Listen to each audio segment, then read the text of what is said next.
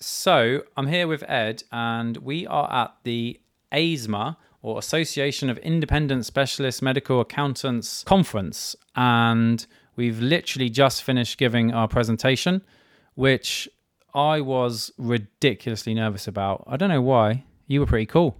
No, I was very terrified about the whole thing. Public speaking is not my forte, I have to say. Yeah, so I was over 200 of the best specialist medical accountants in one room. I think part of the reason why I was so nervous is because obviously I did the majority of the speaking on this occasion, and normally you do most of it. So you've been smashing it recently on our speaking tour. We've been Royal College of Surgeons and loads of other places. So I kind of felt a bit of pressure to perform, but I'm really glad it's over. I think it went okay. Yeah, no, I think it went absolutely fine, my friend. I think it was good. Yeah, so I thought it'd be a bit of fun. I'm recording this on my iPhone to head out and about and basically catch a load of the accountants and get them to give us their information about what they're talking about. So I'm hoping to catch Rachel Hall and talk to her about pensions myth busting. I'm hoping to catch someone and talk about locum GPs, basis period reform as well. So it's going to be a really random collection of clips and I'm not sure how it's going to go. Apologies about the sound quality. I'm recording it on my iPhone, but hopefully it'll be useful. And also, thank you so much for ASMA for inviting us. They invited us to talk about what financial issues doctors struggle with. And so we just talked about that. And they're dedicated to helping the profession. And it was really great to be invited. They do so much work behind the scenes, and you're going to hear about some of that really soon. And it's also great to be working with like minded people who are just all working to help doctors improve their financial health. So cheers for the invite. The Medics Money podcast helps doctors, dentists, and other professionals make better financial decisions hosted by myself, Dr. Tommy Perkins, a GP, and by me, Dr. Ed Pandarakalam, a GP, but also a chartered accountant and chartered tax advisor. This podcast is for general information only and does not constitute any form of advice, and tax allowances and rates are subject to change. So I'm here with Debbie Wood, the chairman of ASMA and partner at Moore and Smalley, who is with Medics Money. Debbie, can you just tell those of our podcast listeners who aren't aware about ASMA? What is it? How did it start and what does it do? So, ASMA is the Association of Independent Specialist Medical Accountants. We're a group of like minded firms of accountants who specialise in assisting doctors and GPs in general practice in particular with their financial matters, pensions, tax, and accountancy. We formed as an association in 1995 and we are celebrating two years too late our 25th anniversary.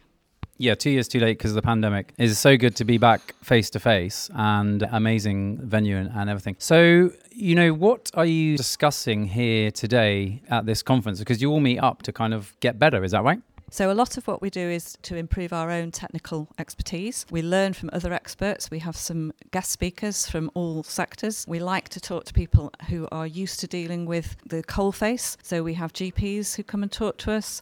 We have speakers from this understanding the NHS pension and financial planning. We have speakers who look at helping practices become more efficient through technology and so on. Yeah, and you invited me and Ed to give a talk, which we were really scared about, but I think went okay. But why did you invite me and Ed? We invited Medics Money because as a number of our members work closely with you on various technical advisory matters. And more importantly, we want to help our clients better understand their financial position, and Medics Money is a great source of inspiration to help us do that. Well, I think we were so honoured to come and speak to ASMA. It's such a tremendous organisation of amazing accountants, and it's great that you support us. And likewise, thank you so much for having us. I know you've got to rush off to another CPD breakout session right now. All of tax changes that are coming up in 23 24. I might let you give me the summary of that one after you've been, if that's okay. No problem. I'd look forward to doing that.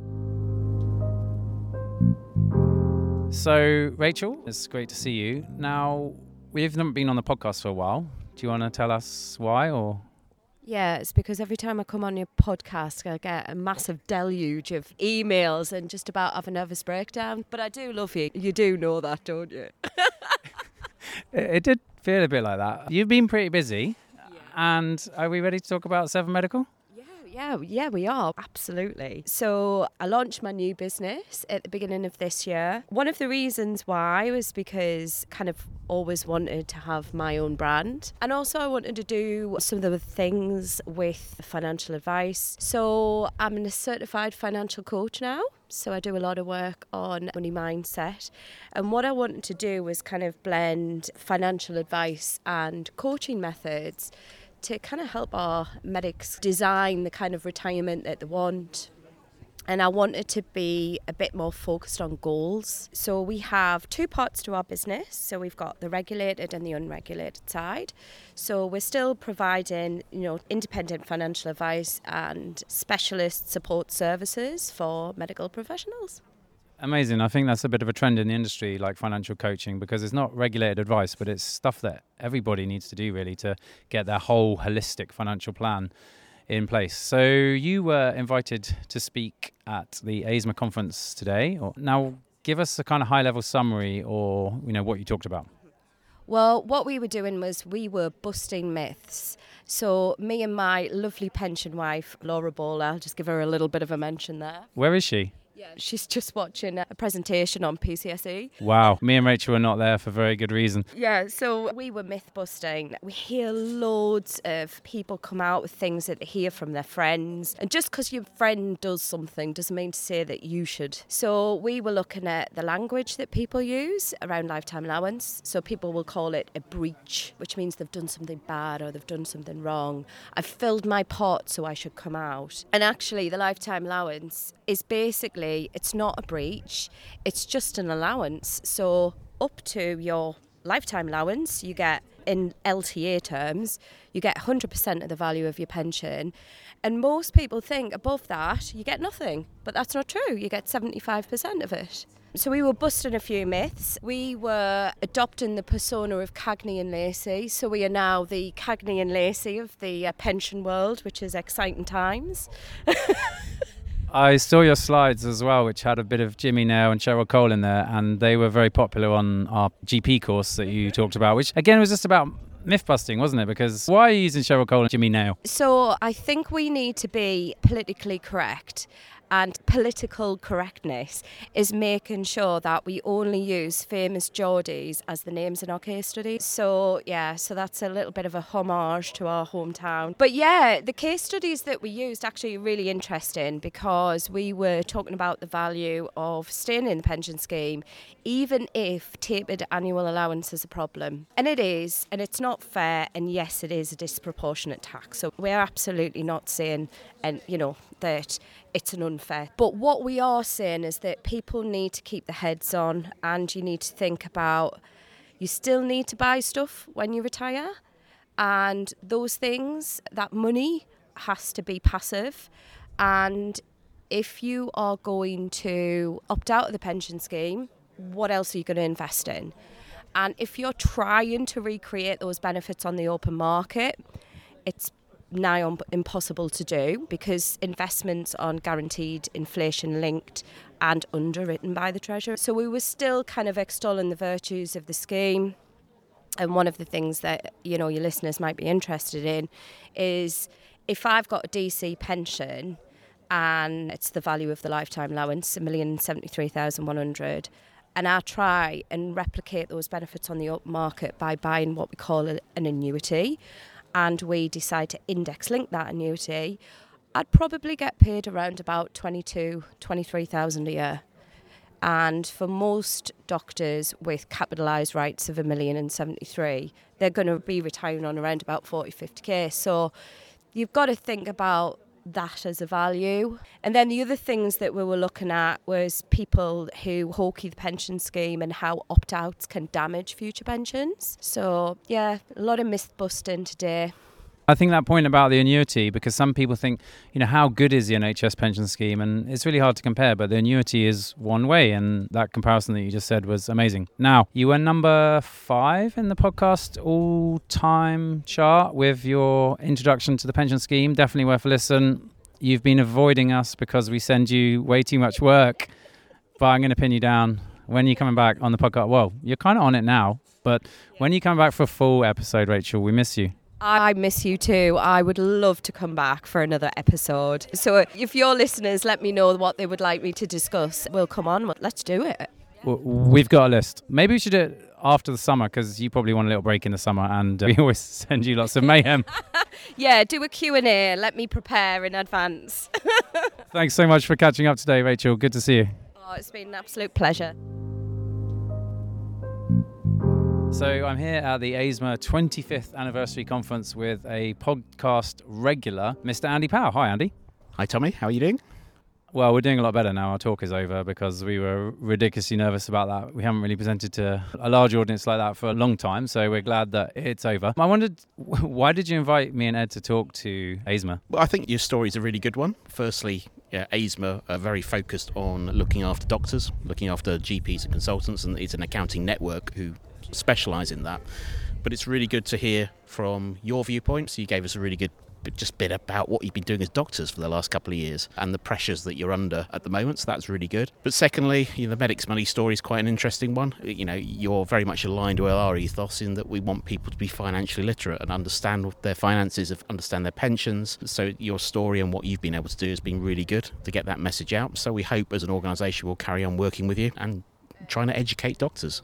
Yeah, absolutely. We're closely aligned there. Now, you've been on the podcast loads of times. You didn't make it in the top 10, but then I think like you're not really trying to get in the top 10 because top 10 was like Bitcoin, investing, pensions. You don't really go for those mainstream topics. You went for final pay controls and life as a rural GP. So actually, you have the most amount of downloads of anyone because you've been on, I think, five times now. But you like the niche subjects. But what topics have you learned today at ASMA? Because it's about, you know, learning that you're going to be feeding back to your GPs or your consultants as well. Give us the kind of things that you're going to be feeding back to your clients. So I think the really important message that partly came out from your talk about your experience in your practice, but also the first session that was about digital and how that's influencing general practice. And that session was around all the tools that are available now to to make the practice more efficient, to try and direct the patient to the right place to avoid them having to go through reception, avoid them having to see a GP when another member of staff is more appropriate, to reduce those administration exercises around, you know, postage and station and things like that. So that story about the technology that's out there is really fascinating and it's going to be a huge influence over general practice in the next couple of years and those adopters of technology will survive and they will continue to thrive as practices. Those that don't adopt technology, I think, will continue to struggle. Yeah, I think you know the technology is allowing workflow improvements as i said and that's something we focus a lot on our gp partnership course now i don't want to talk about the pension and you don't want to talk about the pension but i've been seeing you tweeting a lot recently about inflation and the pension do you want to just give us that in a nutshell or is it too late in the day Oh, it's too late in the day. But yeah, the inflation issue is going to be a big problem for GPs, particularly. And what this is really focused on is probably though it's that legacy scheme stuff. It's not the 2015 membership; it's the previous stuff. And the reason why it's a problem is there is a disconnect in the inflation rate. And what I mean by that is the inflation rate that the Inland Revenue use is out of sync with the inflation rate the pension scheme uses. So automatically you're going to get pension growth for annual allowance purposes, which is just purely down to inflation, the way it's going at the moment. And the problem is when we come to the back end of this and inflation starts going down, which it will do, what you will have in those years is zero growth, which is great, and in fact negative growth in some cases. But the problem is the negative growth can't be used, it just gets lost. So you can end up with some GPs paying tax on growth that they're never really going to see because it's purely just inflationary, which just doesn't seem right. And again, one of the useful things about you know ASMA is lots of us feel that way. We connect in with financial advisors. Again, lots on your platform, but a few of them are here today, and it's really great to exchange ideas. I mean, it's going to be a real problem for GPs over the next couple of years, given inflation's going up. Maybe we should call this interview over, but I really look forward to having you on the podcast again and really appreciate the invite. And I hope that our talk was useful to your members. Thanks so much, Andy. Yeah, thanks very much, Tommy. Thanks very much for coming along. I'm here with Abby Newbury. Hi, Abby. Hello, Tommy. Now, you've been threatening to come on our podcast for a long time, and I've had to ambush you at the conference in order to get you on it. And at a very good time, actually, Tommy, because I've just run a really interesting breakout session for locums. Generally, ASMA, you kind of think of big practices and the PCNs, but in actual fact, the locum clients, there are so many different scenarios, different complications, that it's really important that all the members are doing what they can to help expectant mothers and uh, those you know salaried doctors that are trying to think well do they do some locum do they do some out of hours? How they treat the pension how they treat the tax what happens with national insurance? So it's really important so that the members understand as much as they can to be able to look after the locums. And obviously we love looking after locums and giving them the peace of mind that they're being looked after in the best possible way Absolutely, which is why I've ambushed you because I came to ask you, you know, what are the high level things that you will be feeding back to your clients that, you know, locum GPs need to know? Give me some top tips for locum GPs from your talk now. Not the really technical accountant stuff, but some top tips because uh, that's why I ambushed you after your talk. Well, the first top tip would be speak to a specialist accountant. Don't listen to your mate down the pub. you know, everybody is different. I think the thing with locums is they're people. They've got different lifestyles. They might have kids. They've got different family situations, circumstances, different ways of working. They want the flexibility. But with that flexibility comes complication, unfortunately, in terms of tax and pension. But of course, we can sort that out. But we can only do that for them if they speak to us often much better to speak to us before they do something rather than when they've already done it but of course we can help them otherwise. But i think that would be my super top tip is that you know locums are actually from an accountant's point of view really interesting but can be quite tricky clients and you know they need to be looked after in the best possible way and understand what's happening because i think that the clients that are most comfortable with what's going on and understand it it means they don't have to worry about it and they can get on and do the day job and they're happy with what's going on couldn't agree more. And there's so many things that can go wrong and so many mistakes that, that, people can make. And a big area where we see locums getting confused is around pension forms. So can you just give us a brief summary? I mean, is there a brief summary of the pension? But you know.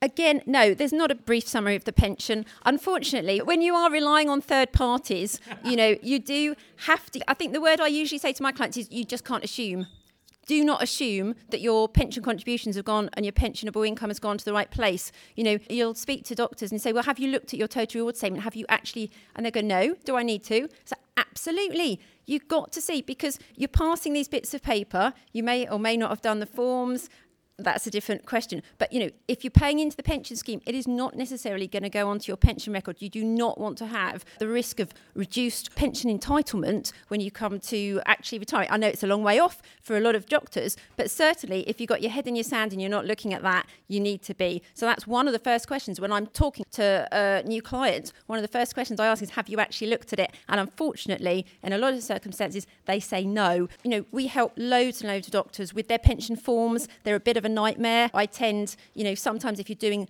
only a few ad hoc locums. I'm not sure it's even worth actually trying to figure out the locum A and Bs and worry too much about pensioning. Certainly, if you've got a salaried role that you're happy in is being pensioned already. But yeah, pension forms, use a specialist if you need to.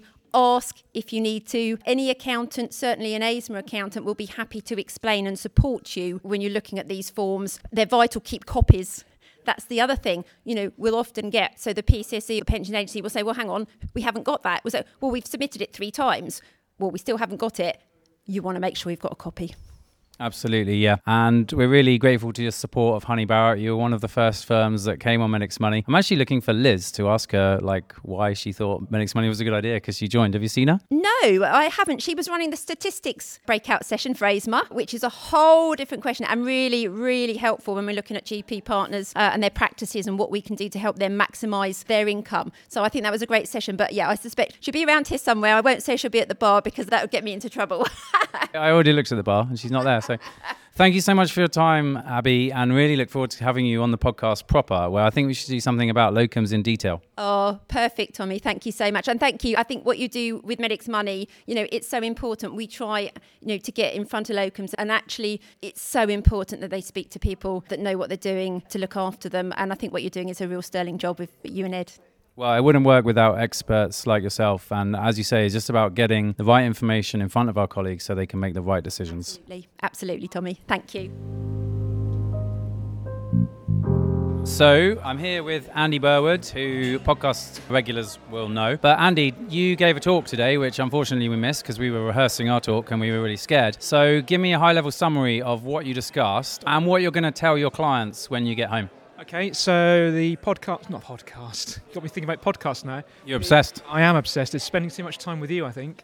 so uh, the talk today was on mergers and super practices. I was nervous as well beforehand, but once you get going, it's all good, isn't it? So lots to talk about. Direction of travel is definitely collaborative working and larger entities from a more corporate perspective, given the fact that GMS and PMS funding has only gone up by 3%, but inflation is now at 9% it's not surprising that practices and business owners need to diversify. So, absolutely. So, what would you say to people that say, look, my practice is really small and I get really great personalized one on one service? Because that's what a lot of patients would say. I think if your practice is sustainable at the moment and you haven't got any fears over succession, then that's great. But you've got to look bigger picture, longer term. What is the direction of travel for primary care? And it is larger entities. Yeah, definitely. And it's all about keeping your clients at the forefront of that. You've been to a lot of talks today. Can you give us any other take homes for our listeners? Because a lot of the stuff is very technical, not relevant to us really. But some kind of take homes for the doctors to do. Yeah, so the big one to watch out for is basis period reforms. If you have a year end which is not either 31st of March or 5th of April, there are changes from the 23 24 tax year, which is going to see an advancement of tax which you can spread over a five year period. But inevitably, there will be significant AA charges for those members in the pension scheme to watch out for as well. So planning ahead is really, really important. Yeah, definitely. And you talked about that extensively on our GP partnership course, and we look forward to seeing you there soon. I know you've got to rush off to your next session, so thanks so much for catching up with us today. It's great. Tommy, thanks so much. Nice to see you again. So, hopefully, that was useful. And if you like the podcast, don't forget to subscribe, and new episodes are released every Tuesday. Thank you so much for the whole of ASMA for inviting us here. It's great to be working with the very best specialist medical accountants in the business and all be working together to help us doctors to make better financial decisions. See you on the next episode.